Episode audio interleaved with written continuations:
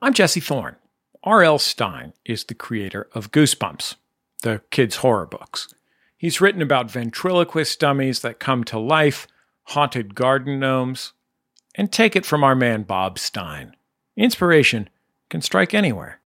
I came up with this book title. I'm walking along, A Little Shop of Hamsters, which is a great title, right? So I had to do a book about it, but how how do you make hamsters scary? That was a challenge. From MaximumFun.org and NPR, it's Bullseye. This week, the Bullseye Halloween Spectacular. We've got more with R.L. Stine. We have Monét X Change from Drag Race, Ana Fabrega from Los Espookys. All that coming up on Bullseye. Let's go.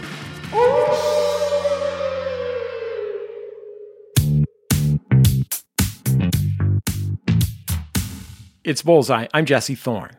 My first guest in our Halloween spectacular doesn't need much introduction. It's R.L. Stine.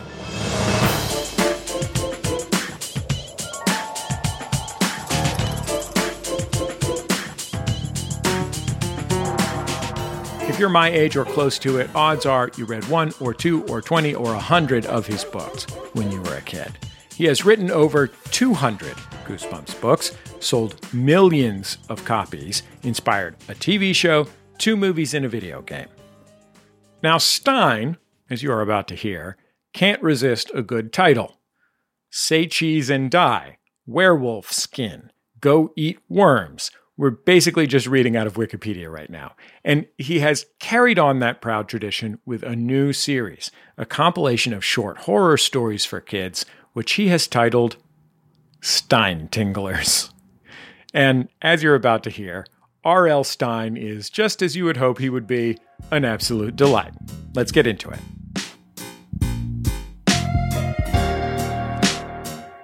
R.L. Stine, welcome to Bullseye. I'm so happy to have you here. Well, thank you. My pleasure. Did you read series books when you were a kid? Did you read Tom Swift or the Hardy Boys or something? Um, I found those old books. Uh, my father had had them, and I found a bunch of them, but I didn't read books when I was a kid. Not at all? No, I read only comic books. I was a comic book freak. And so, I mean, this, I have all the wrong answers for these things. I should tell No. you about how much I loved children's books and how inspired I was. But uh, no, I loved comic books. And, you know, when I was a kid, there were those incredible horror comics, Tales from the Crypt and The Vault of Horror. And they were just horrifying, gruesome, with wonderful art. And they were funny and scary at the same time. Those, those were very big influences on me Where did you get your comics? at the barber shop. The, the barber shop had this is a true story. The barber shop had a big stack of these horror comics. And uh, one day I bought some and brought it home, and my mother wouldn't let me bring them into the house. She said, These are trash. You can't have these.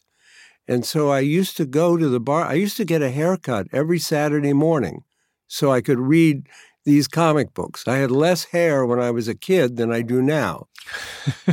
How old were you when you tried to bring them home? Nine or 10. I mean, I'm impressed that the barber sold them to you. Well, he didn't sell them. They just had, you know, for reading in the barber shop, they had a oh, big Oh, sure. stack of them. And I would just go. I just loved them. You're like going down the, the line there. You're like Sports Illustrated, not interested. Playboy, not for me. Horror No. comics, yes, please, thank Right. you. Right. But my friends and I all carried around big stacks of comic books. We used to trade them and read them under a tree in my front yard. And I didn't really discover books until I was about 10. What books did you discover when you were 10 or 11? Well, this is my librarian story how a librarian changed my life. Okay. It's one of my few nice, really nice stories. I grew up in the suburb of Columbus, Ohio. And uh, one day my mom dropped me off. I was this kid at the public library on Main Street, this little library. And the librarian was waiting for me. And she said, Bobby, I know you like comic books. I have something else I think you will like. And she took me to a shelf of Ray Bradbury stories. And that really changed my life. And you were like middle school age, like 11 or 12? I was 10, 9 or 10. And the stories were just so imaginative and so beautifully written and all had great twist endings. And uh, so Ray Bradbury turned me into a reader. And then I started reading all kinds of science fiction. I, I discovered books. I started reading Isaac Asimov and Robert Sheckley and the Dune books and all, all those things. Were your parents readers? No. No, they weren't. My dad was a blue collar worker. My family was very poor. And my dad was a blue collar worker. He unloaded refrigerators in a warehouse, and he never read anything. And my mother just, she never really understood it, you know, what I was doing. When I started writing, I'd be staying in my room oh. typing, writing stories, writing little joke books and things. And they would, my mother would say, What's wrong with you? Why are you doing that? Go outside and play. What's wrong with you? They didn't get it. Worst advice I ever got, right? Stop typing and go play. Did other people in your life get it? Like, were you handing out joke books to classmates at school or your teachers? Here, I have the, another wrong answer. No teacher ever really encouraged me. See, I was a very shy kid, and I do these little magazines, the joke magazines. I'd bring them in and pass them around, and you know, for attention.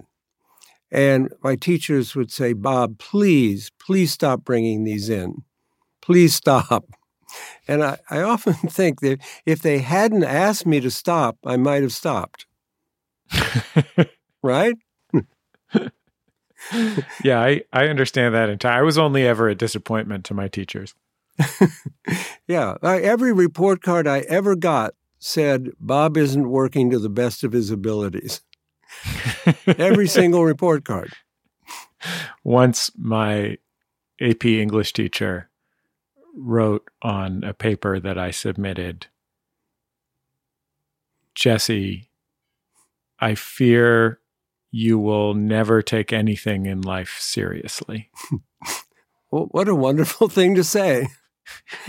what a yeah, what a compliment, right? It was very motivating. no, I would yeah, I would love to get that. God bless my mom. She came in and yelled at him. oh yeah? Oh, that's yeah. good. That's good. Thanks, mom. Thanks for that one, mom. but you went to college, um, yeah. So you must have been, one. you must have had something going. I had the first one in my family. I, you know, I lived in Columbus, and we couldn't really afford much. But when I I tell college students this, when I went to Ohio State, the tuition was one hundred and twenty five dollars a quarter. It was three hundred and seventy five dollars a year. I always say worth every penny. but we, my family was so poor, we actually had to borrow money so I could go and do that. And I had the worst college experience you can have. I lived at home. Did your siblings go to college? Yeah, my brother did. My brother did you have to convince your folks to do the money borrowing? Um, yeah, I don't remember what happened with Bill. I don't remember how he how he did it, but it was you know it was it was tough. But I went to college because uh, they had a humor magazine. When back in the 60s, every college had a humor magazine. And I wanted to work on the humor magazine. And at Ohio State, there was a magazine called The Sundial, which had been around from 1917 or something. James Thurber was editor of it. And I was editor of the ma- magazine for three years, three years in a row. That's all I did in college. I just did this humor magazine. Did you know that was there when you were applying to school? Yes. Had you like picked it up at, at coffee shops near campus or something? Yeah, I'd seen it, you know, in high school, I'd seen it. And I, I got to do this magazine. And in those days, the editor of the magazine got 23% of the profits, and it paid my way to New York City. Because I was desperate to get out of Columbus. I'm just impressed it was profitable. What? No, come on, Jesse, it was good. it was good. We sold a lot. was it currency on campus? Like, could you get anywhere by saying, hey, I'm the editor of that? Not at all. no, pro- the opposite, I would think. Was it your plan to do that with your life already? Yes. I knew when I was nine, I loved doing it. I see, I started out, I wanted to be a, a you know, I love comic books. I wanted to be an illustrator. I wanted to be a comic book illustrator. And so I started doing little comics, fourth grade, fifth grade. And I'd bring them in, and uh, the kids would say, well, Bob, your drawings suck. You're terrible. And I would look around at what everyone else could do, and I couldn't draw anything. So I realized I had to write. And then I started writing all this stuff, and I just loved it. I'd stay, I think, partly because I was this fearful kid and I could stay in my room and type and create my own people and worlds. I think that's one reason I liked it so much. I mean, there's there's being fearful of, you know, going out, social situations, the kinds of things that keep kids in their room. But it is a pretty audacious plan to think yeah, I'm going to go to college to do this impractical thing. Then I am going to move to New York to do that same impractical thing. Right. I just I wanted my own humor. Mag- I I loved Mad Magazine, as with many people, a very big influence on me, and I wanted that's what I wanted to do. What was your relationship to the counterculture at the time when you were in school and and just after as it kind of exploded? I I was not part of it at all. You know, I'm this college kid living at home. I thought it was all fascinating very intriguing, but I was not. You know, I was a shy, repressed kid. Guy, I was never really part of any of that. Did you date in college? Um, yeah, it's near the end of college, but I was a very shy guy. No, you no one no one ever asked me that question before. That's interesting. Were you shy at the magazine or was it like your world? No, that was I was the editor. I was the boss. So, you know, we could do what I wanted to do with it. What was your plan when you moved to New York? My plan was to first I first I had to support myself. I moved to New York. I didn't know a single person in the city. And so I had to start getting jobs and to support myself. But my plan was to find a way to work on a humor magazine and to write funny novels for adults. I wanted to write humorous novels for adults. People have forgotten Max Shulman, who was a, a very big humorist in the Midwest. Uh, he wrote the Dobie Gillis books. I don't know, and people don't remember any of this stuff. But uh, he was a real hero of mine, and so were other really funny writers, and I wanted to be one. But I ended up I had I had to get work. My very first job in New York was making up interviews with the stars. I went to work for this woman who had a brownstone on 95th Street. She worked out of her brownstone. This was before working at home was, you know, the thing. And she had six movie magazines that she had to fill every month, six monthly movie magazines. And there were three of us on the staff. And we sat all day and made up interviews with movie stars. I would come in in the morning and she would say, Write an interview with Jane Fonda. Write an interview with Diana Ross. Do an interview with the Beatles. And I would sit down and write an interview. That was my first job in New York. It's a great job. Did you have to phone them in to Diana Ross's publicist, or no? Was it soup no, to no nuts? one knew. No, this was way before People Magazine. No, we just made up everything. Or we'd have a little news clipping and make up the story. I remember one day I wrote two articles. One was those rumors about Tom Jones, they're not true. And then that afternoon I wrote the rumors about Tom Jones, they're true. You know, for a different magazine. it was very creative work. And I learned how to write really fast because I had to do two or three interviews a day. It was good training. Did the three of you like pass them between each other to to spell check or whatever? I, there was no time for that. no time for that. Who are the other people that worked with you? I don't remember at all. Come on, this was 50 years ago, you know? It's a long time ago. But um, I thought it was a good job. For some reason, I'm imagining the woman you worked for like carrying a Pomeranian and wearing a fur shrug. No, uh, well, you're like pretty close. dress. You're you're pretty close. She wore a brown bathrobe. She never got dressed. She never got dressed. And the thing is, she never went to the movies. she had six magazines. How did you even get the gig? Was it like an ad in the newspaper? In, in the, yes. In those days, there were classified ads in the Times, you know, before, you know, they lost them all.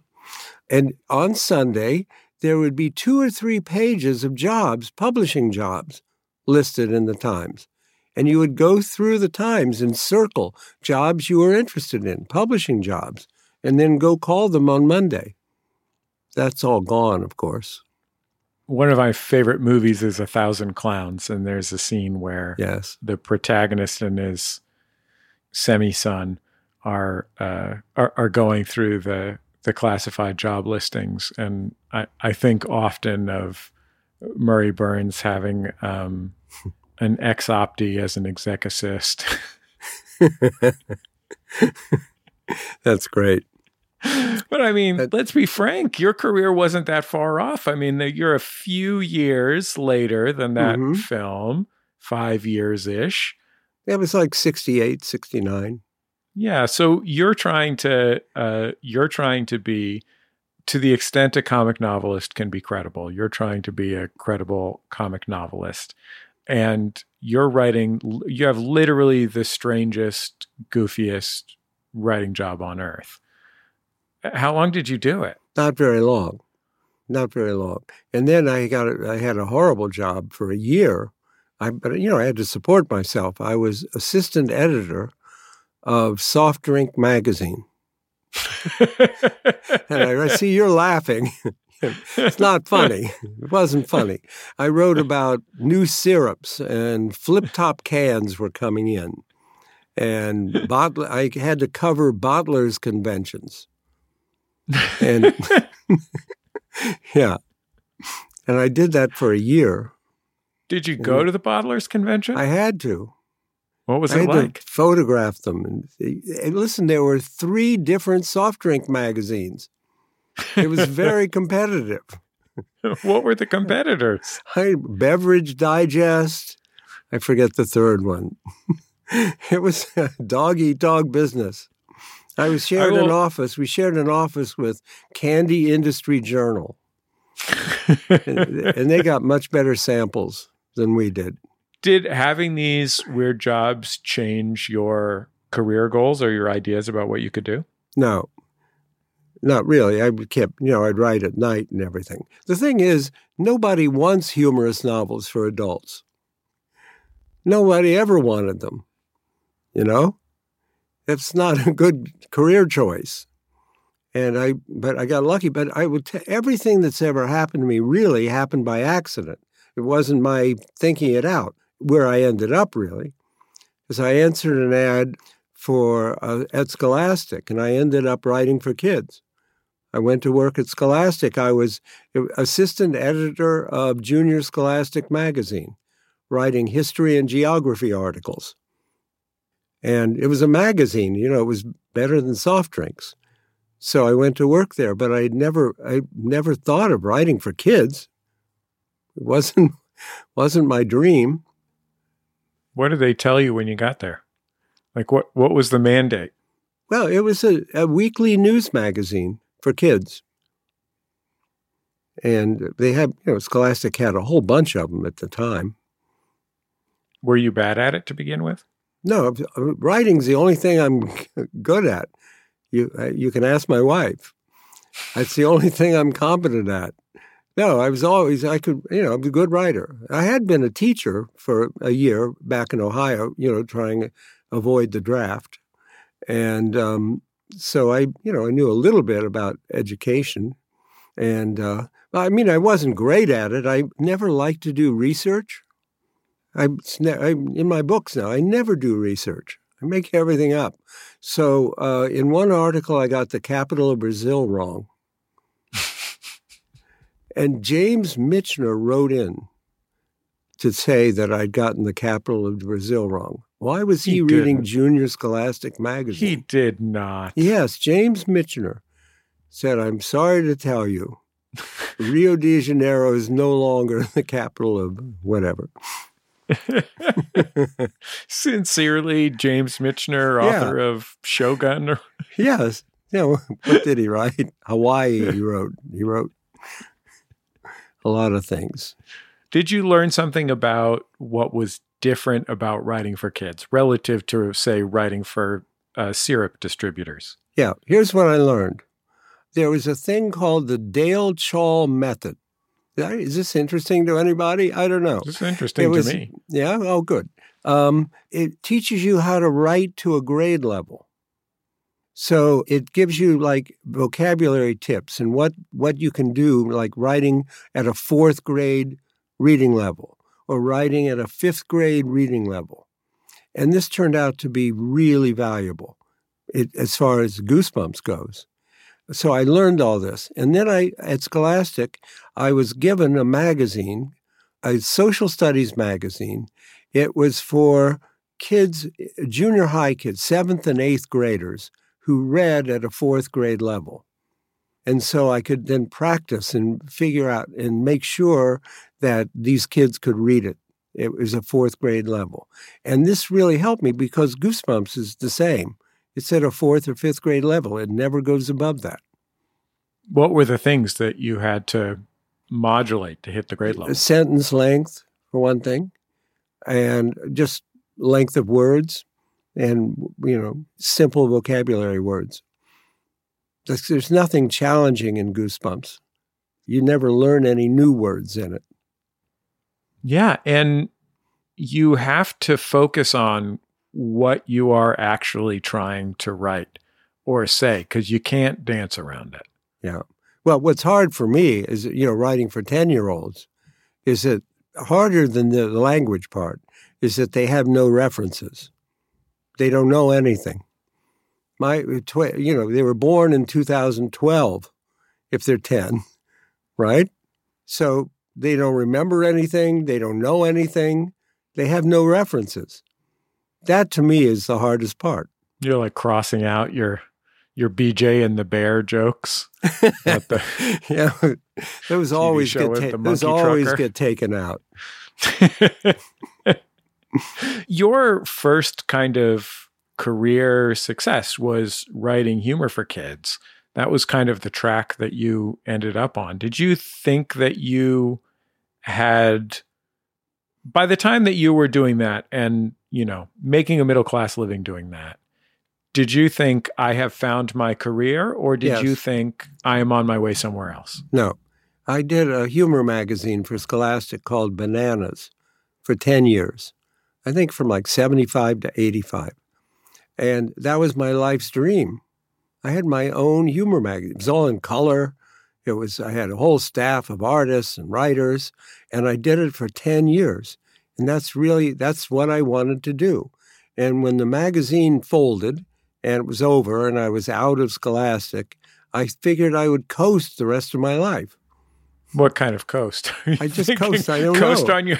You just head, head out to dinner. That oh, that's the bananas guy. Dinner's on us. no, I, I had done my life's dream. I didn't have any other real goals. That was it. I, I had no idea what was in store for me. And of course, that was another accident. I, I was never, never thought of writing scary stuff. Who asked you to write your first scary book? A woman named Jean Feiwel, who was the publisher at Scholastic and a friend of mine. And um, we were having lunch. She showed up late for lunch. She was angry. She had just had a fight with a guy who wrote teen horror. And she said, I'm never working with him again. You could write a good teen horror book. Go home and write a book called Blind Date. She even gave me the title. I didn't know what she was talking about. What's a teen horror book? But I was at that point then where I didn't say no. You know, I was all totally freelance. I didn't say no to anything. I said, sure, no problem. And I went running to the bookstore to see what people were doing with teen horror. and I read uh, Christopher Pike books and a whole bunch of other Diane Hoh, Richie Tankersley Cusick, um, Lois Duncan. They were all writing teen horror. And so I, I, read those books to try to find out what it was because I didn't know. And then I tried to figure out what I could do that would be different. And I wrote Blind Date, and it came out like a year later. It was a number one bestseller. It was number one on Publishers Weekly list. I thought, wait a minute, what's going on here? I'd never been close to that list with the funny stuff. And then a year later, she asked me to write another one called, it was called Twisted, number one bestseller. And I thought, forget the funny stuff. Kids like to be scared. And that's how it happened. It's kind of embarrassing because it wasn't my idea. It's a pretty fine line between being scared and laughing. Well, I I've talked about this, but horror makes me laugh. I don't get scared. I, I, maybe there's something missing in my brain. But I think horror is funny. I mean, going back to those comic books, they were hilarious, the horror comics. And if you go to like a horror movie, and a shark, the shark jumps up and it's chewing the teenager to bits. I'm the one in the theater who's laughing. People say to me, after I read one of your books, I had to leave all the lights on. I had to lock the doors. I was so scared. I've never had that feeling. I don't know what that feeling would be. I read Stephen King. I read, you know, I can admire them, but I don't know that feeling of being scared. I, it always makes me laugh. Even if you watch like uh, The Shining or The Exorcist or something like no, that, pretty much something really genuinely, upsettingly Not terrifying. Like it's one thing to laugh at a shark eating a teenager, but yeah, not very often. Not very often. Bradbury can be a little unsettling. Yes. I recommend to kids uh, Something Wicked This Way Comes, that novel about the evil carnival setting up in this Midwest neighborhood. That's a very scary book and beautiful, beautifully written. I feel like every, you know, sixth grade English teacher passes out like the Veldt and then kids read it. And i know i mean like i liked it but yeah. i found it yeah. deeply distressing. Yes. Or that one or the one about the rainy day.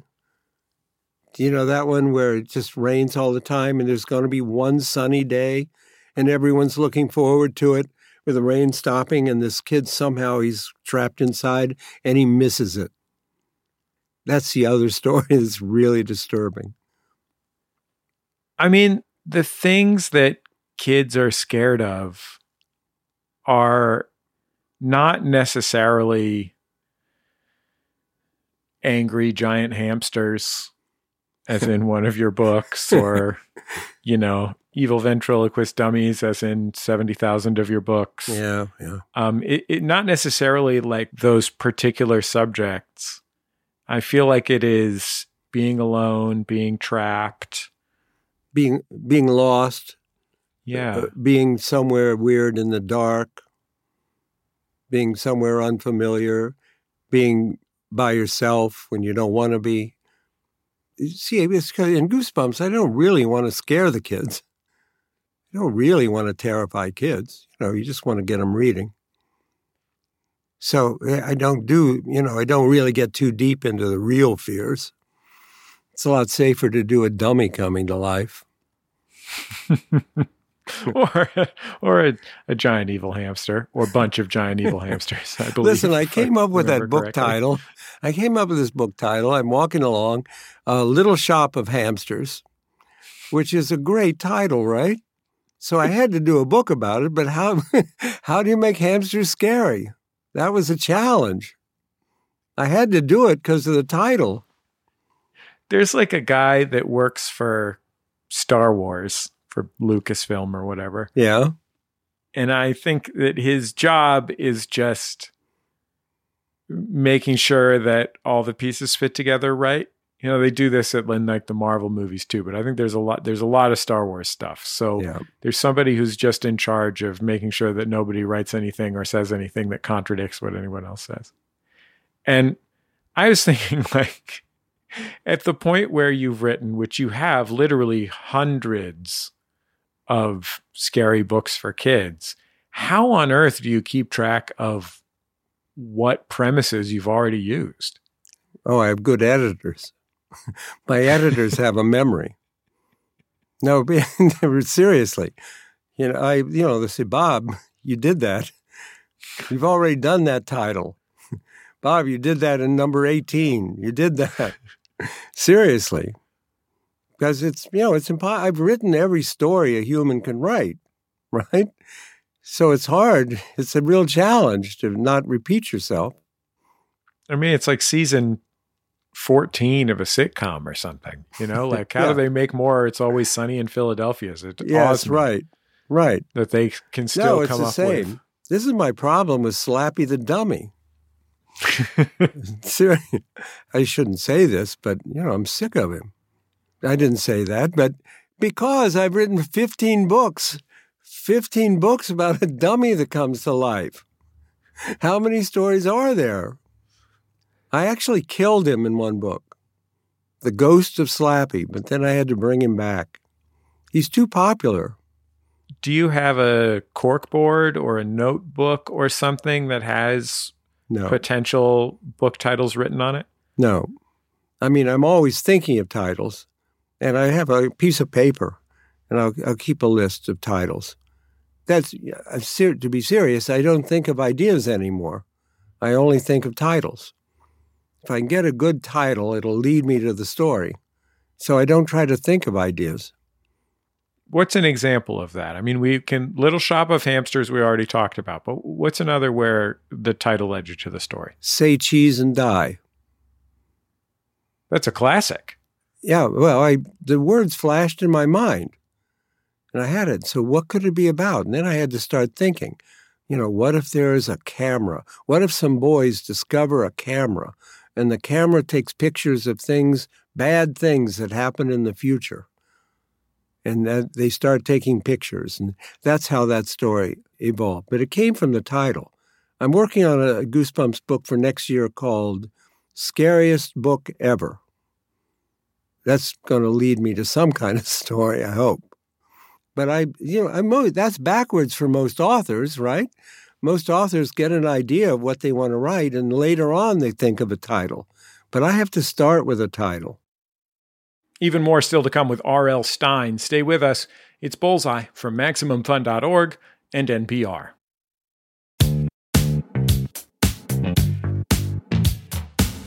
Welcome back to Bullseye. I'm Jesse Thorn. This week, it's our annual Bullseye Halloween Spectacular. My guest is R.L. Stine. He's the creator of the Goosebumps books, one of the best selling book series in publishing history. Let's get back into our conversation why do you still write your books? Why do I still do it? Well, there's two questions herein. Number one is yes. obviously you made a lifetime's worth of money when at the peak of Goosebumps, I'm sure. You know, I'm sure you have a beautiful apartment and you don't have to worry about uh, whether you can afford to go out to dinner if you feel like it. I'm comfortable, yes. Yeah. So so that's so that's one piece of it. One is why keep working the other part is why keep working on this, right? Like, why not just have a thousand other people be R.L. Stine and you just check no. the box next to approved? No, that's no fun. I, I think I, I keep going. I think it's my a total lack of imagination because I don't know what else I would do during the day. I couldn't. What would I do? This is what I've done? You know, 30 years of goosebumps. But I still enjoy it. It's the thing. I don't dread having to sit down and start another book. I don't dread it at all. I still, it's actually, I have to tell you, I mean, I have a lot of bad things happening in my life, personal things. And we had COVID for two years, and three or four hours a day that I spend writing, or maybe I'm being too serious here, but those are the best hours of my day. That said, you could be writing humorous novels for adults. Well, I've gotten to write humorous novels for kids. I just did three stories about the garbage pail kids. That was fun for me. I didn't have to be scary. And, you know, I've done a couple funny series for kids. My daughter downstairs is 10 years old, and she said, Oh, nice. He wrote these Garbage Pail Kids books, and they're even grosser than the cards. That's a very nice compliment, too. Very nice.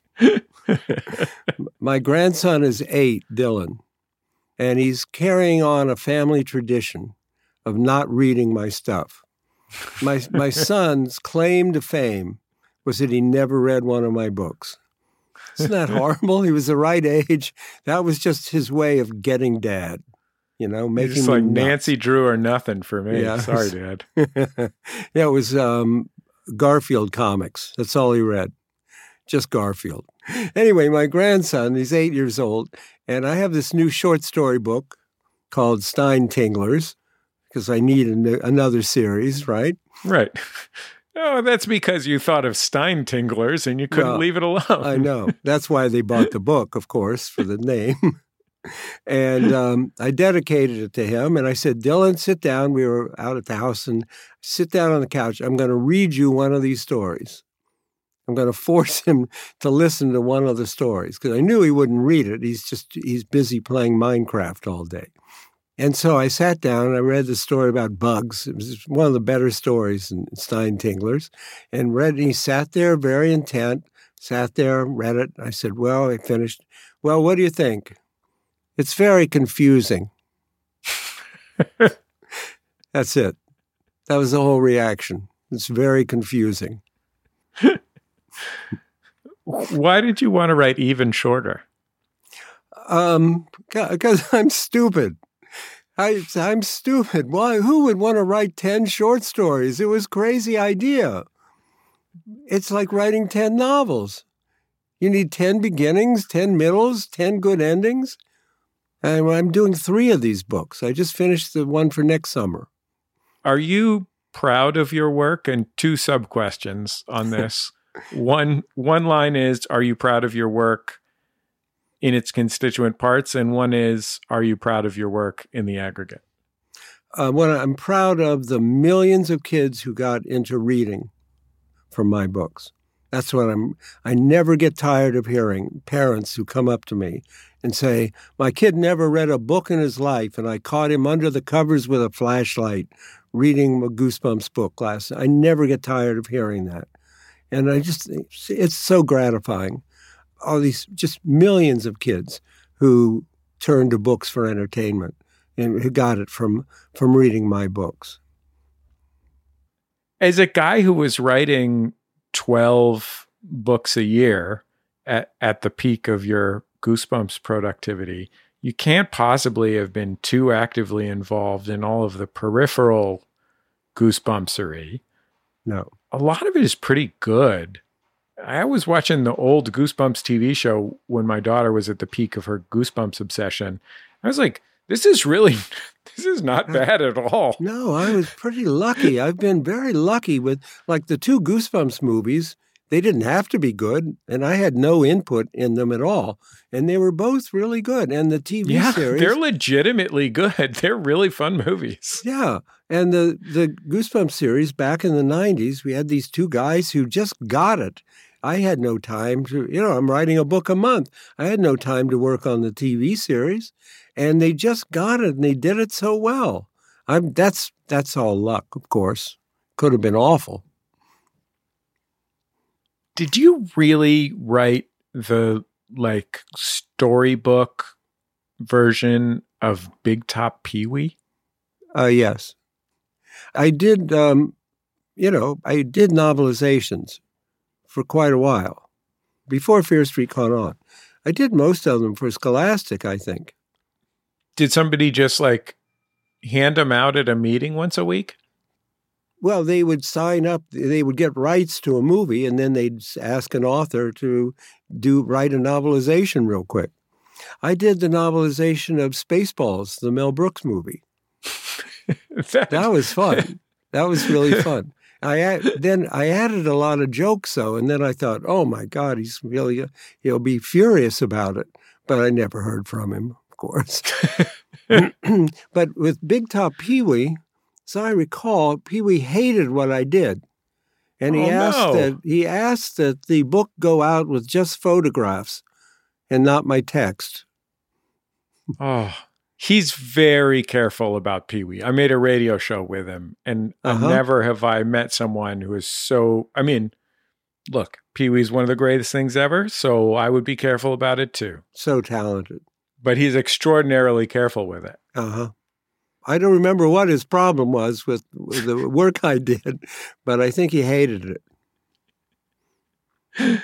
It seems like it seems like at some point you came to enjoy the craft part of this. Like somewhere between writing fake movie star interviews and accidentally becoming a squigillionaire on the, you know, completely being blindsided by that, I'm sure. Um, totally. there must have been some point where you were like, you know what I like? I like sitting down and solving the problem of how do I make this into something that kids will get a kick out of. That's true. It's puzzle solving. Do you remember when you started feeling that way? No. And No. It, it just, it, you know, it just developed. It developed with the success. I wrote for 20 years before anyone noticed, really. when no one was noticing, did you not feel that way? I just kept on. I, you know, had to make a living and I loved writing and I wrote all kinds of things. I wrote Bazooka Joe comics. For real? Yeah, I wrote jokes. I got $25 a joke. Did you write the gags for the panels or the jokes that ran down at the bottom? D- down in the in the bubble gum. Yeah, well, there was there was like there was like a three panel comic, right? Yeah, and I then there was like something printed underneath the three panel comic, as I no, remember. I, wrote the three panels. $25 a Oh gosh. joke. Do you remember any of the jokes you wrote for No. for No. Bazooka Joe Mort and the gang? No. I can't think of any other characters besides Bazooka Joe and Mort. Mort was the one with the turtleneck that covered his face. Yeah, what, what was his name? Maybe, maybe he didn't have a name. But when Fear Street started really doing well, and when Goosebumps uh, had this amazing success, I mean, it just, I, I then I really got very serious about what I was doing. And I was, of course, enjoying it so much more. It was such a surprise. Do you think that in part you were Look, this is a this is a psychoanalysis question for which I apologize in advance. Oh, boy. But you were the one who brought up being serious earlier. Do you think that the fact that you started writing in a situation where your folks maybe kind of thought it was a waste, you weren't getting a lot of positive feedback for it from teachers, and it was obviously much more impractical than becoming an electrician or whatever. Do you think that feeling of needing to do it in a way that made it a job ever left you? I don't know. I, I the feeling of surprise never left. I, that's too deep for me. I think. I've never seriously. I don't know if I can answer that question. It's just what I've always done. People always say, "What else would you do if you didn't?" But that's what uh, it's the only thing I've ever done. I mean, I was an editor for a while, but I don't know. Well, R.L. Stine, I sure appreciate you coming on the show. You're every bit as jovial as your former pen name, Jovial Bob. Thank you, Jesse. Hey, this has really been fun. R.L. Stine. His newest book is called Stinetinglers. It's a collection of 10 short horror stories for kids. Go get it from your local bookstore.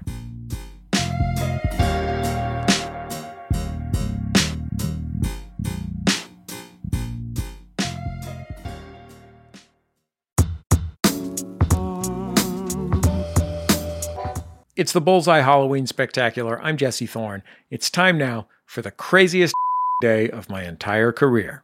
On deck, Monét X Change.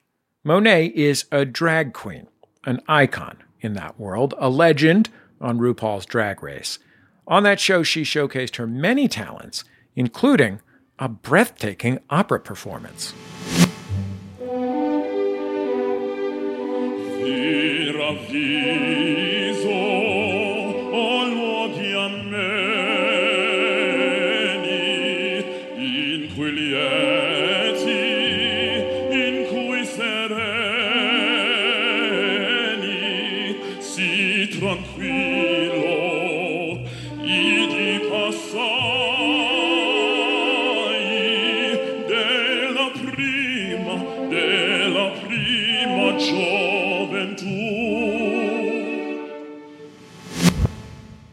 Monét X Change is also the co host of the 2022 Huluween Drag Stravaganza on Hulu. We've been dragged to a world full of fright, of things that creep and crawl and go bump in the night. It's glam and it's gore, it's bloody couture, and every freaky thing we've ever seen before. Here's the premise Monet and her co host Ginger Minj get stuck in an old haunted television, and the only way out is to host a hilarious, larger than life variety special sketches, musical numbers, cameos, the whole nine yards. When we asked Monét X Change about the craziest day of her entire career, she had a story locked and loaded. We'll let her take it from here. My name is Monét X Change, and this is the craziest day of my entire career. Okay, so the craziest day of my career, I had, you know, I just competed on RuPaul's Drag Race season 10, where I was voted Miss Congeniality. And um, I was really feeling my superstar celebrity drag fantasy. And um, I was ready to take America by storm. So I was doing a club tour at different clubs all over the country, uh, you know, in Seattle, in San Diego, all these places. And I found myself, I ended up in El Paso, Texas um, for a night that I'll never forget.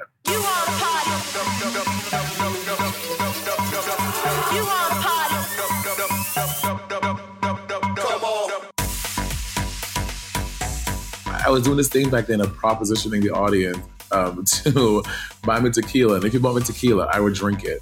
And I just got drunker and drunker as the night went on. And, you know, I, I, have been drinking since I was in high school, you know, and I have never, ever been blackout drunk. It was my first time ever being blackout drunk. And since then, it has not happened again. For folks who have never seen me live, this was was 2018. This was Monet four years ago. A lot has changed and grown in four years. I don't necessarily do the club circuit anymore, but back then, what you would see, I would come out, I would tell a few jokes, I would do a number, um, go do a costume change, and then I would come back out, tell some more jokes, and do another drag number, and then um, that would be it. So that's what uh, my little club shows looked like back in the day. But now, I'm very happy to be doing um, just full club um, comedy club tours where I do my comedy set for an hour. Or right now, currently, I'm on Sibling Rivalry Live, the tour of my podcast about the drag queen. So things have changed, but back then, that's what she was doing, girl. telling jokes, drinking tequila, and um, you know, you fill in the rest.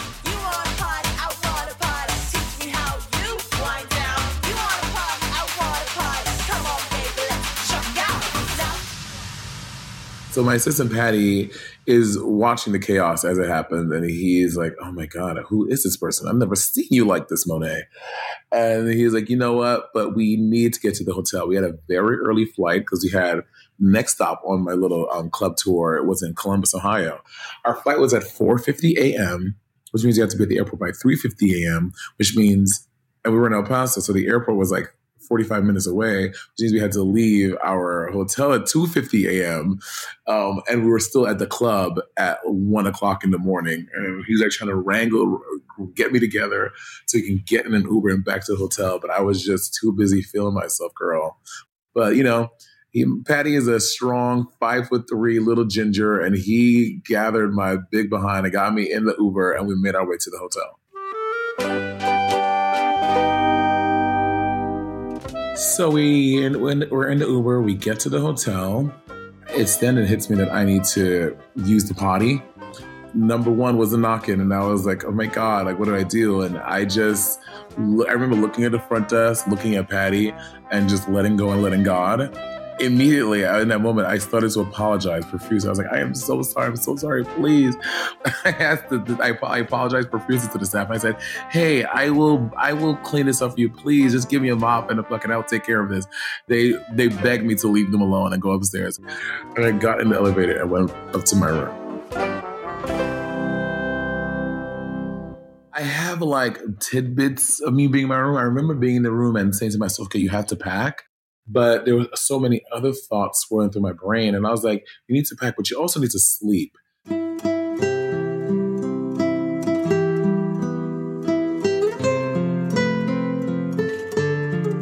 So I chose sleep.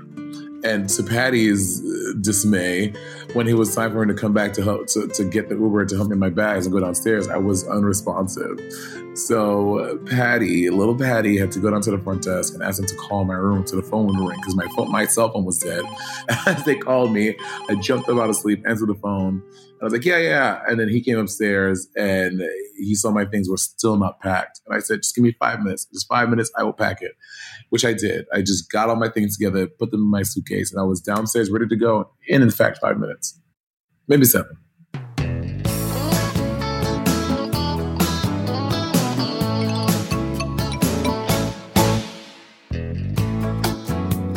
So we're on this flight and we got we were on the flight from El Paso to Atlanta. Everything was fine. I slept. I was feeling good. We got off. When we were getting off the plane, the flight attendant goes, he's like, "Oh my God, Monét X Change, I love you so much. You were so good on season ten. I was rooting for you." I was like, "Oh my God, I was rooting for me too. That's crazy." And he then said, um, "Can I can I have a picture?" And I said, "Of course." So we take the picture together. And you know, civilians who don't do drag are just genuine, generally bad at taking pictures. There's no really flash, there's shadows everywhere. It's just not good. So I always say, let me see the picture to make sure it's okay. And I took his phone to look at the picture, and I was shocked because I was still in full drag. I had never taken my makeup off from the night before. I just had a face full of makeup and like some joggers and like a, a, a hoodie from from from Aeropostale or something with a full face of makeup on.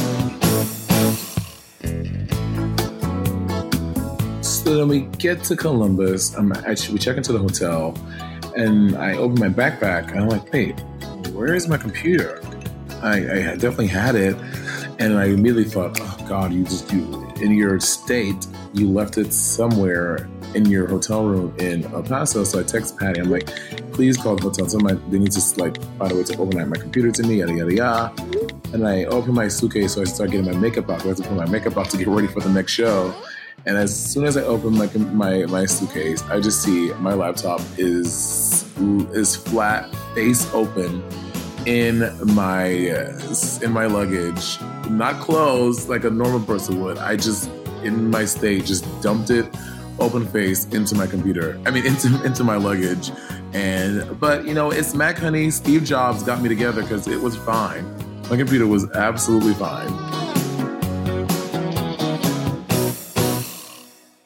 I think this is one of the craziest days of my career because you know I was young. Uh, four years ago, I was just, I was, I was just, I was just younger, and I, I, looking back, I would never do that again. And I feel, and I used to work at a hotel, and that's what I did before.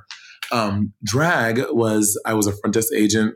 I know how annoying it is to have drunk guests come into a hotel, and and I wasn't even just drunk. I fully, you know, let go and let God in the lobby of this person's work. So that part I'm not very proud of, and I feel so bad.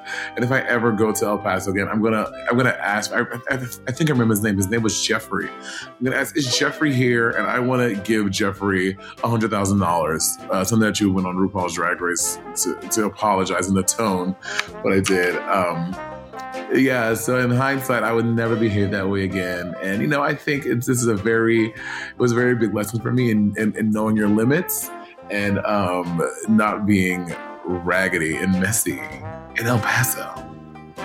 Maybe in New York, not El Paso.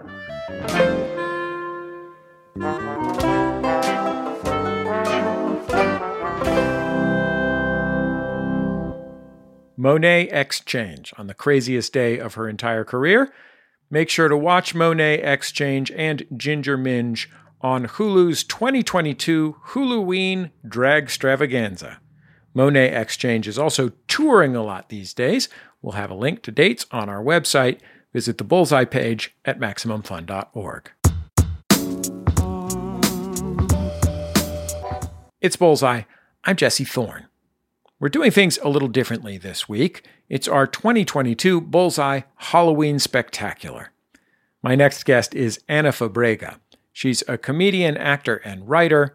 She worked on The Chris Gethard Show, had parts in High Maintenance and At Home with Amy Sedaris, but she's probably best known as a star and co creator of one of my favorite shows on television, Los Espookies.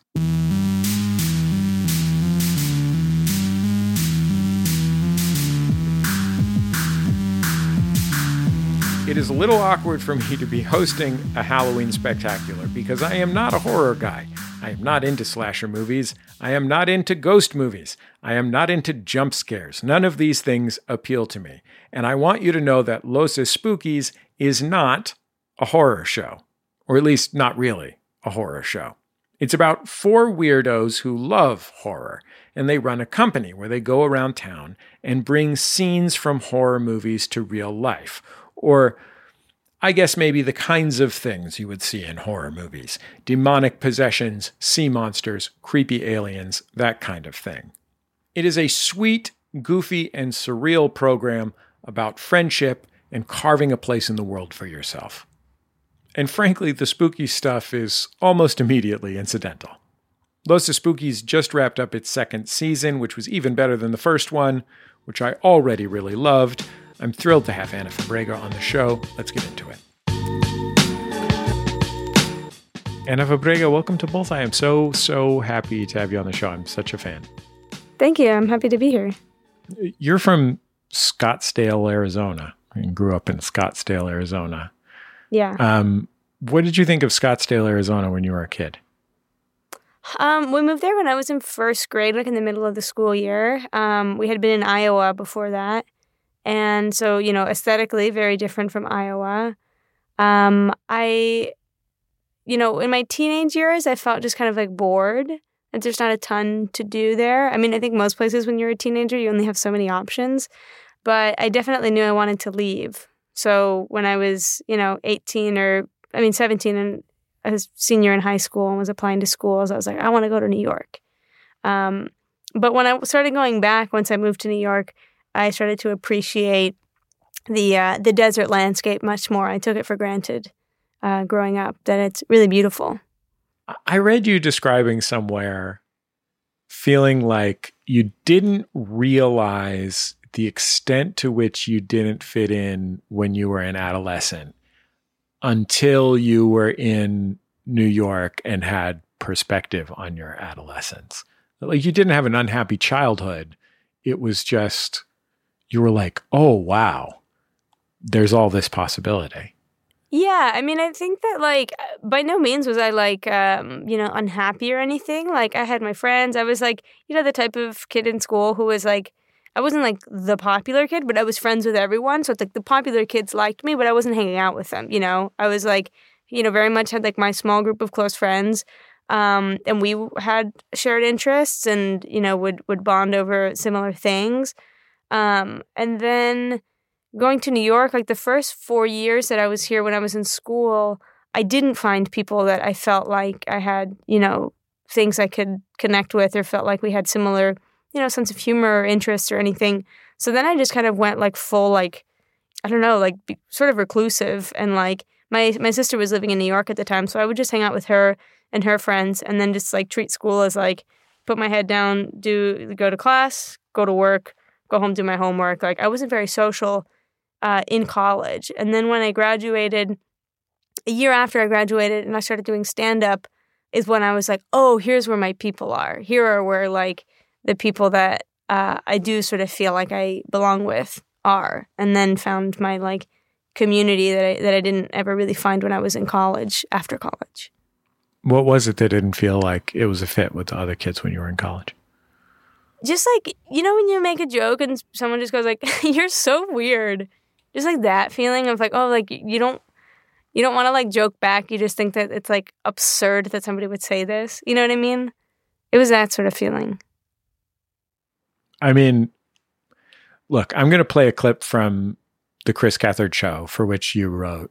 Um, and I like, I just don't think I can describe how particular your work is without playing a little bit of it. And, you know, the videos you make for social, for social media maybe are, are, uh, a little short and visual, but there's enough words in this. And, and basically, this is you after a writers meeting convincing Chris and uh, the show's head writer or director that you're that you have some ideas that they need to hear and are the initially they're going to be all ideas about scorpions and there's a picture of a scorpion on your binder of ideas yeah I don't think that we hear. I don't remember if there's scorpion jokes in there, but let's listen to the clip.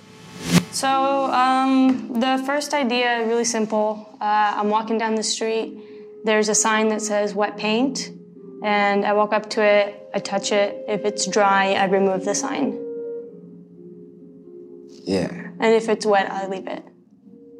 Okay. Uh, there's one where I'm playing baseball uh, I'm up to bat, and as the ball comes, I drop the bat and I punch the ball, and then I run.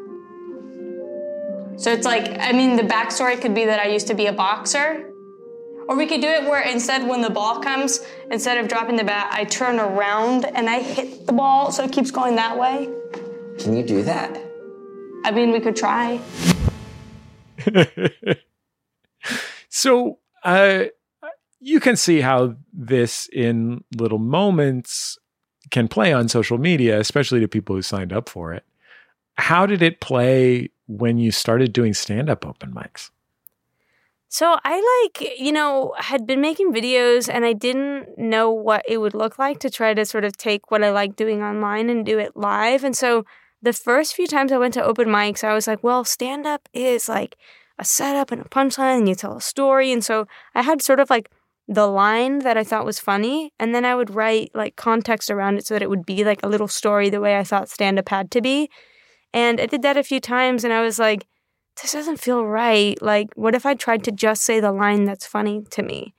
And then I did that, and I felt like, oh, okay, this is, I think, the way that, you know, I should approach it. That, like, I don't need to try to make this look like what I think stand up has to be.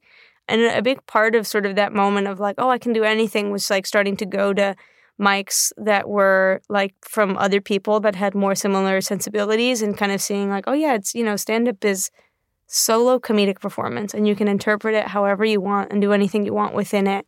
And the type of like, you know, specials on Comedy Central that I saw growing up is like one way to do this, but it's not the only way.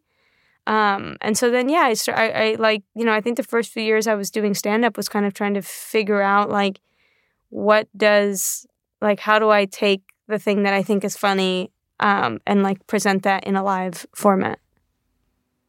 What was the first thing that you did on stage that really worked that you feel like still kind of represents you? Um, I mean, I, I remember the first mic open mic I went to where I was like, I'm gonna try to just say the lines that are funny to me.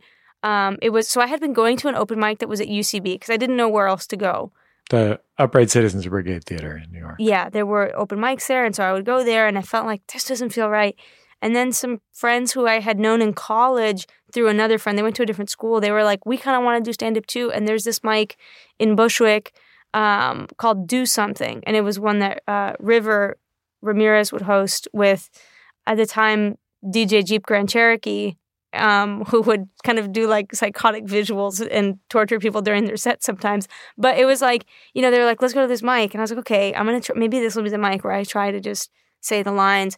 And I remember like, I had a joke. I mean, I don't think it's a good joke, but it kind of embodies the like, that moment of like, oh yeah, I'm going to, I think this is my thing.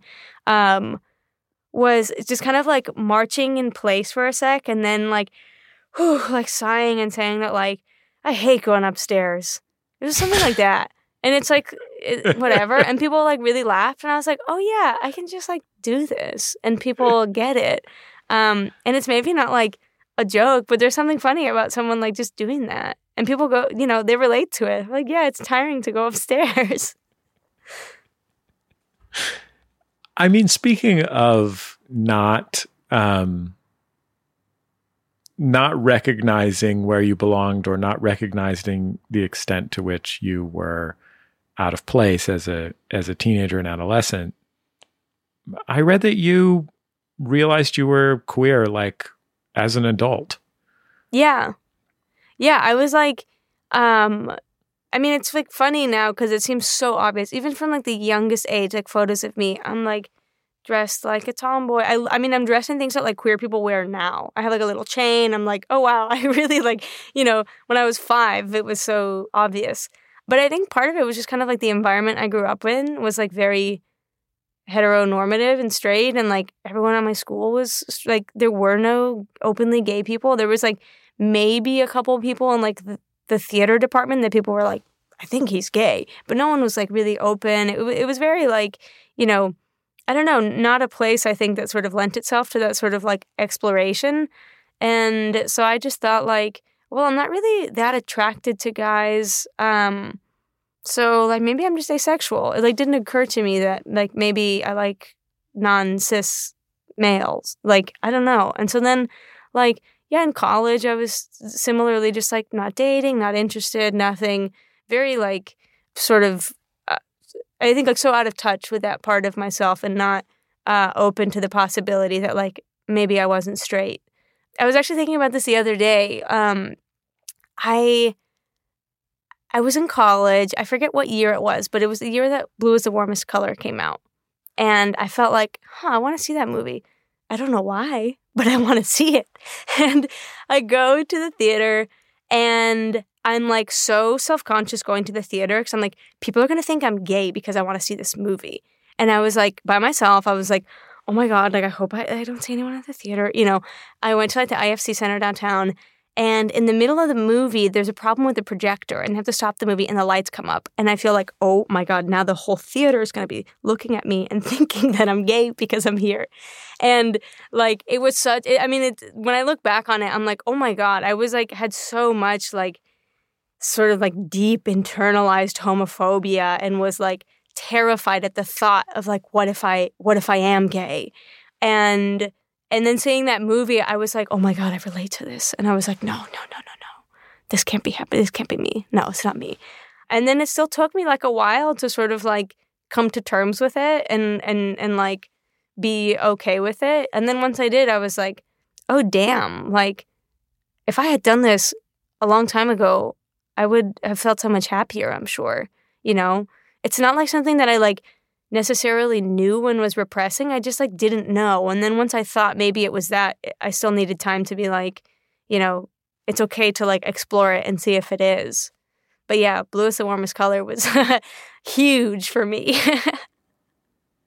I feel like Los Espookys is one of the queerest shows on television. And I don't know exactly I mean, there's gay characters on it, but like I don't know exactly what besides that makes it the one of the queer shows on television. I, I think it's that like the the show is not trying to be anything or like trying to fit any sort of mold. It just sort of like is itself and it is what it is. And like I don't know. I think like especially like writing the second season, I feel like the show is so just okay with being itself and like there's no agenda, there's no like sort of desire to teach the audience. It's just sort of like, no, this is just what like comes out of us and we're, you know, Julio and I are both queer and a lot of the actors on our sh- on the show that are friends of ours are queer and it just so just, you know, it just is. But it, but uh, but I think it's just because we're just being ourselves when we write it. When you when you were writing Los Espookys, um, like the thought of you handing it in to the executive who's also in charge of you know um the sex and the city reboot and hacks and like none of those things being bad like I especially like hacks, but um, you know, just like to somebody who's in charge of regular television shows. Yeah, I mean, it's like I think that Julio and I didn't realize when we were making the first season how sort of unusual it was to be able to make this type of show. Like, and you know, we weren't involved in pitching or selling the show. Like, Fred had sold the pilot to HBO about like a group of horror makeup enthusiasts in Mexico City. That was like the original idea. And then once they ordered a script, he brought us on board to develop it. And then it became, you know, Los Espookys. Um, and so I think that like had Julio and I gone in and tried to pitch what the show ultimately became, I'm sure we would have gotten a lot of like, what do you what is this? Why? No. And so it feels almost like we were able to like Trojan horse the show like into the like, you know, people's TVs just via like how we went about getting involved. But like yeah, I, I, I do feel really like fortunate. And I mean, and especially like once I started to like pitch my own projects and I saw the way that people sort of react to or have a hard time, I think, feeling comfortable with ideas that maybe aren't as like linear as they're used to or as sort of, you know, conventional story structure that they're used to. Like then I was like, oh man, it feels like a miracle that we got this show made.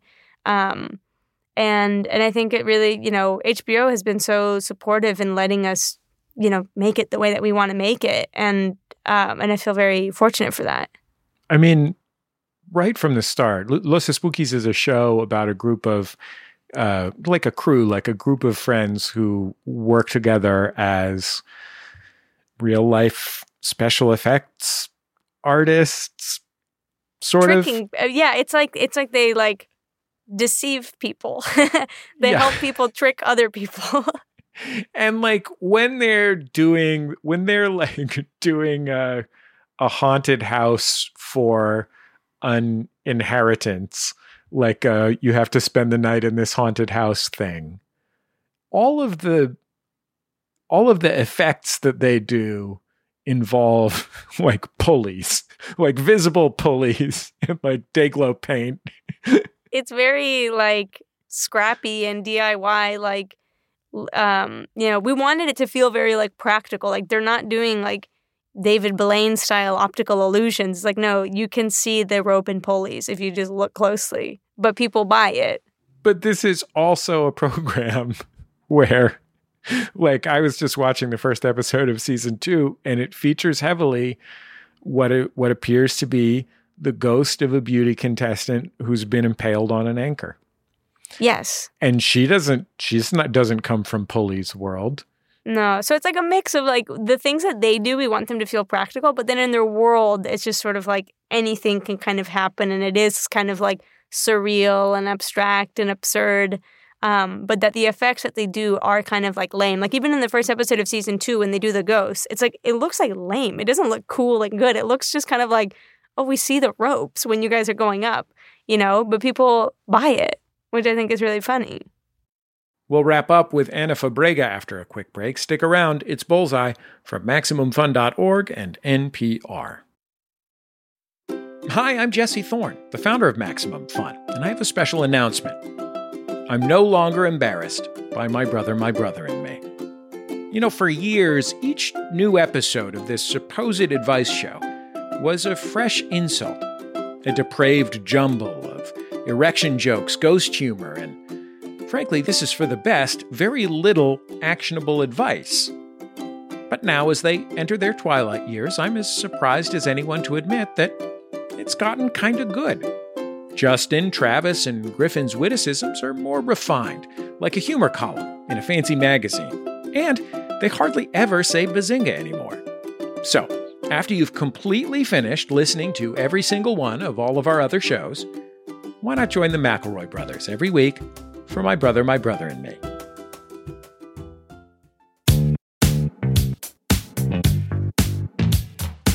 It's Bullseye. I'm Jesse Thorn. I'm talking with Ana Fabrega. She's the star and co creator of HBO's Los Espookys.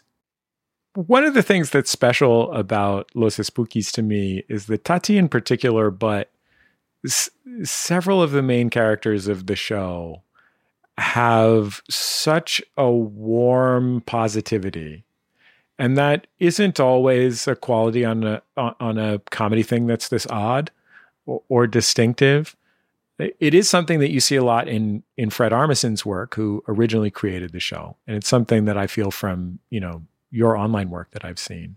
But was that a choice n- n- to make a show about that's theoretically about uh, dark goths, um, so wide eyed and smiling?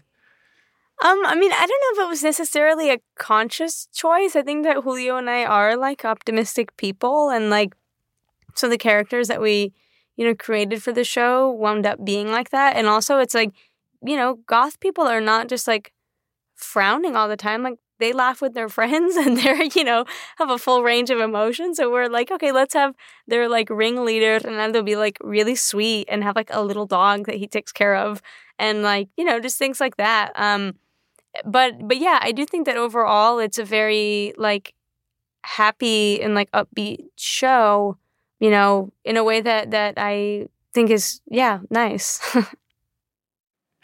so the show was originally as you said going to be set in Mexico City. And one of the stars of the show, Bernardo Velasco, who plays Ronaldo, who's the like the the mastermind of this operation, such as it is, or at least he's the uh, uh, he's the guy who keeps barreling forward. At the very least, he's Mexican.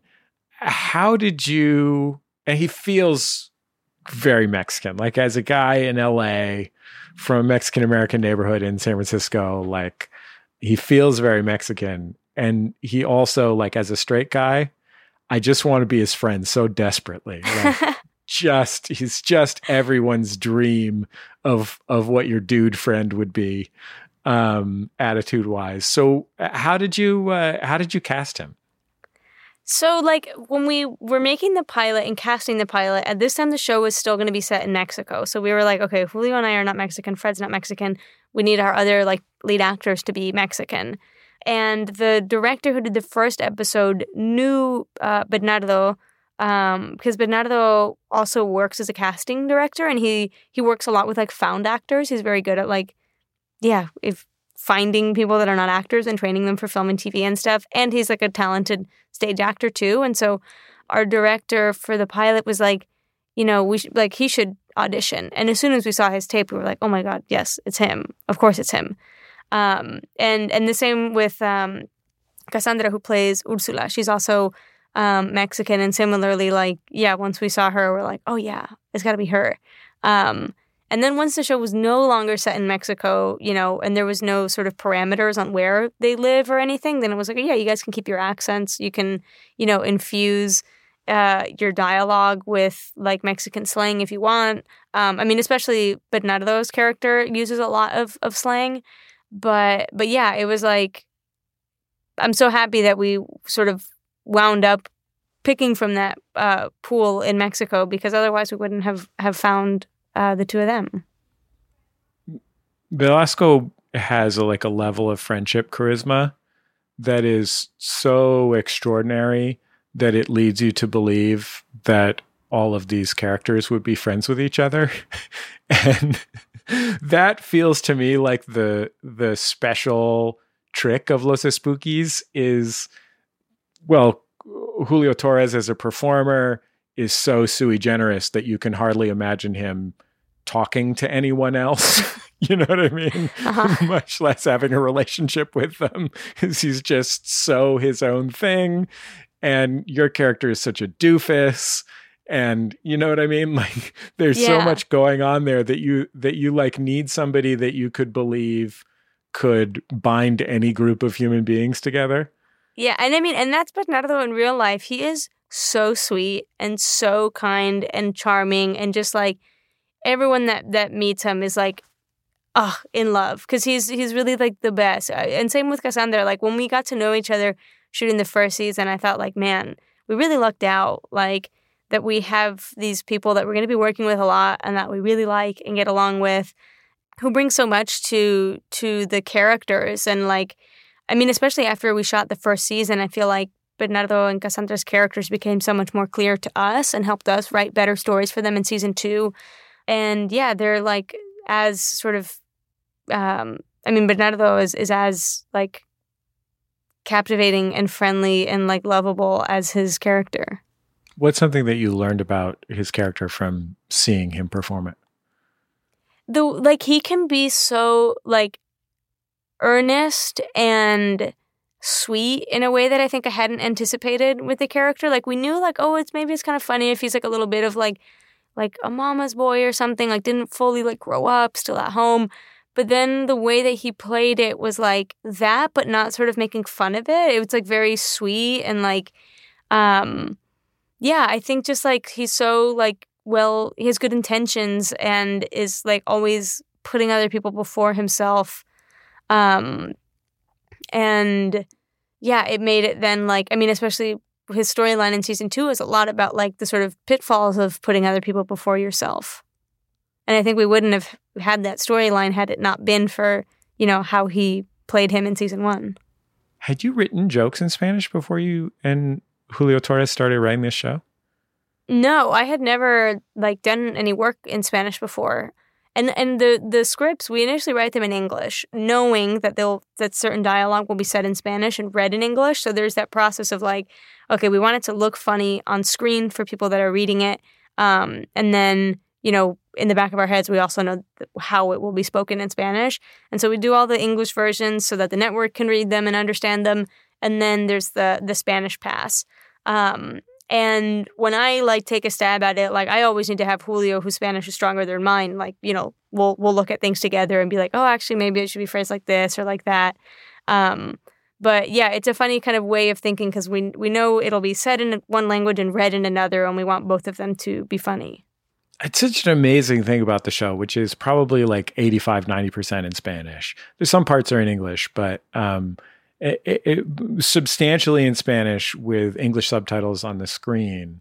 That you know, s- subtitled comedy almost never plays because you lose the you lose the rhythm of the speech and you lose particularities of the language, all the jokes about puns and so on and so forth. And it plays so beautifully on Los Espookys. It is so funny reading the words. And so what what do you have to get right to make that work? Like what is different about writing a joke and imagining it being read on a subtitle in front of someone speaking in a different language? Um, I mean, a lot of it, like the subtitling process for the show is so meticulous because it's not just about like, you know, we want to phrase this right, um, but we also want to make sure that the way the timing of when it appears on screen is is good. That if the text is broken up and we're gonna see like the rest of the sentence on the next like screen or whatever, um, we want it to be broken up in a way where it's like, okay, the joke will be in uh, in the second part and not the first part. And so like, I don't know, it's just a matter of like tinkering and finding ways that like you know make us laugh when we read it because that's how a lot you know a lot of the audience in the US is going to be experiencing it. I mean, it also is such a comedy of images and ideas. You know, like it's full of jokes, but there are no, I don't know, 30 Rock jokes that are a lot of funny words that end in K and uh, two deep cut cultural references. And it's like, here's an interesting idea. Yeah, yeah. Julio and I are not like like very pun oriented writers. Um, and so luckily, I mean, I think if we were, the show would would not uh, work in two languages like this. Um, and yeah, I think we are more drawn to like ideas that make us laugh, and sometimes they're like very visual things where like reading it is not as important as seeing it, and sometimes it's about like yeah, the thing that somebody says and making sure that like that looks funny reading. How do people talk to you about it differently who are watching it in Spanish, so to speak, uh, rather than watching it in English? I think that for people who are like bilingual, because um, most people like that grow up outside the U.S. will learn English in school. So I feel like a lot of like my family, at least in Panama, like they all speak English, and so people. I think if you speak both languages, you'll get like certain little jokes. Um, you know, will will come across more in Spanish than in the text. Like it's still like funny one way or the other. But I think if someone's bilingual, they will pick up on like a little more things here and there that are like almost like an extra little joke that if you get it in Spanish, um, and you can read it in English, like it, it just like pays off almost like a little bit better. Are there any things that you cut from the show because they were too weird? No, I mean anything that's cut is because we don't have enough time for it. Like, um, we we haven't ever really had anything come up like that in the writing process where HBO goes like, "Now wait a minute, guys, this is too much." Like they're very like hands off, like make the show you want to make, and we're like, I don't feel limited in like, you know, oh well, we can't write that because how are we ever going to do that? Like our production crew down there and, and our art um, production designer Jorge Zambrano and our wardrobe um, head Muriel Parra are like so talented and so funny, and they can like do anything. And so it's like very fun to write, sort of knowing like, yeah, maybe I don't know exactly how we will shoot an eclipse, but Jorge will figure it out, and he does, you know. So it's it's like a very fun uh, and and free sort of way to write. I was very scared that the show wasn't going to get a second season, uh, particularly when after the first season was announced, it, it got shut down right at the very beginning because of COVID. I wonder if you kind of had your, if there was any point in there where you had your life flash before your eyes, so to speak, where you were like, look, here I am with my friend. We both we have two of the most uh, specific comedic sensibilities in all of comedy. Uh, we're making this show that is a really beautiful expression of both of them. We may never get this opportunity again.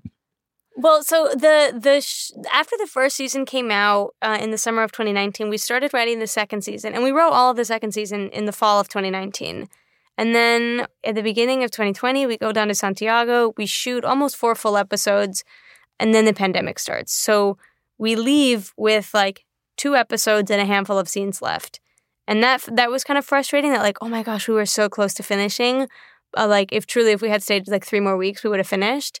And so then you know we come back here and it's just a waiting game. You know at that time everyone's like oh maybe in like a month it'll blow over. Obviously that's not the case. And hbo kept telling us like don't worry you're gonna finish. Don't worry you're gonna finish. And so i did have some sort of peace of mind that like we will finish. I just didn't know when and so after one year of waiting, like because we were also dependent on what the COVID protocols in Chile were like, they were a lot more strict than they were here in the US. So like we couldn't go and shoot the way that people could, you know, shoot after just a couple months in the States. And so yeah, we were just like, all right, well I guess we'll we'll hope that cases and things are like under control in Chile and that they let, you know, open the border and that we can go back and, and finish up. And so yeah, once we hit the like two year mark and we got the green light that like everything is like, you know, because there were times where we thought like, okay, now we'll be able to go and we would start planning, and then they would roll back their reopening because cases rose, and then it was like, okay, I guess we're we're waiting again. So yeah, it wasn't like I didn't think like, man, what if we never finish? I just thought like, what if it's a really long time before we finish? Because I think HBO was like, you know, it's just two more episodes, so just go finish it but yeah, I mean, I know that there there were other productions that were just kind of like, that's it, you're done. Sorry if you didn't finish. Um, so I am very grateful that we were able to finish what we started. It it, it felt like it was maybe going to be never ending. In a broader sense, did you ever have that feeling? Like leaving aside whether you were going to finish the second season, were you have you had the feeling like how could I how could I ever get to do something like this again? Yeah, I mean, I like there's I didn't realize how, how sort of unique the opportunity was that we had. I just kind of thought like, oh yeah, like I got to do a TV show, cool. Like I didn't realize that like until I started to pitch other projects that people are gonna go like, wait, what? why is it? Why is that happening? You know, and and it really feels like such a gift to have this show where we can really like write whatever we want and you know have the trust from from the network and us to like make the show that we want to make. But yeah, I mean, I have times where I'm like, man, is anyone ever going to buy anything else from me? Because everyone thinks it's too niche. You know, that's what my my main sort of thing is like. It's too niche, and I'm like, yeah, but um, I wish I was more broad, but I'm not. So like, you know, it's gonna be niche the way Los Espookys is niche, but it finds its it finds its audience. Uh, I'm looking at my imaginary list of questions I was going to ask you, and there's only one left. It says, uh, "Will Tati be my friend, and can we hold hands?" Uh, yeah, Tati will be friends. Although I think Tati's the type of person that if you hold her hand, she's gonna think it's romantic. I mean, I- I'll watch the show with my wife, so I think she would understand. Yeah. In Tati's head, any sort of physical contact with a man is romantic. That's how Tati moves through the world. It's like, yeah, it's she's um she's not someone to do to like flirt with if you're not ready to to jump into something serious. Well, Ana Fabrega, I'm I'm so grateful to you for coming on the show. I just couldn't be a bigger fan of Los Espookys and, and of your work. I'm so happy I got to talk to you. Thank you so much. It was so nice talking with you and and yeah, thank you for having me. Ana Fabrega, folks. You can stream both seasons of Los Espookys on HBO Max, and you absolutely should. It is so fantastic. I will tell you this I texted a very snobby comedy writer friend of mine the other day. Hey, are you watching Los Espookys? And he texted me back, Yes, that is the only comedy show that makes me laugh. Los Espookys. It rules. You don't have to be a weird snob either. That's the end of another episode of Bullseye. Bullseye is created from the homes of me and the staff of Maximum Fun in and around greater Los Angeles, California. My house was built in 1888, and I think it is safe to assume it is haunted. But I just want to let ghosts know that I am super cool and chill about uh, ghosts and really pro ghost, and they shouldn't uh, freak me out. Uh, Not because I'm scared of them. It's not that I'm scared of them. It's just that they should know that I'm super chill and I'm on their side. And they shouldn't scare me. Our show is produced by Speaking Into Microphones. Our senior producer is Kevin Ferguson. Our producers are Jesus Ambrosio and Richard Robey. Our production fellow at Maximum Fun is Tabitha Myers. We get booking help from Mara Davis. Our interstitial music is by DJ W, also known as Dan Wally. Our theme song is called Huddle Formation. It was written and recorded by the Go team. Thanks to them and Memphis Industries, their label, for providing it. Bullseye is also on YouTube, Twitter, and Facebook. Find us there, follow us, and we'll share with you all of our interviews. And I think that's about it. Just remember all great radio hosts have a signature sign off.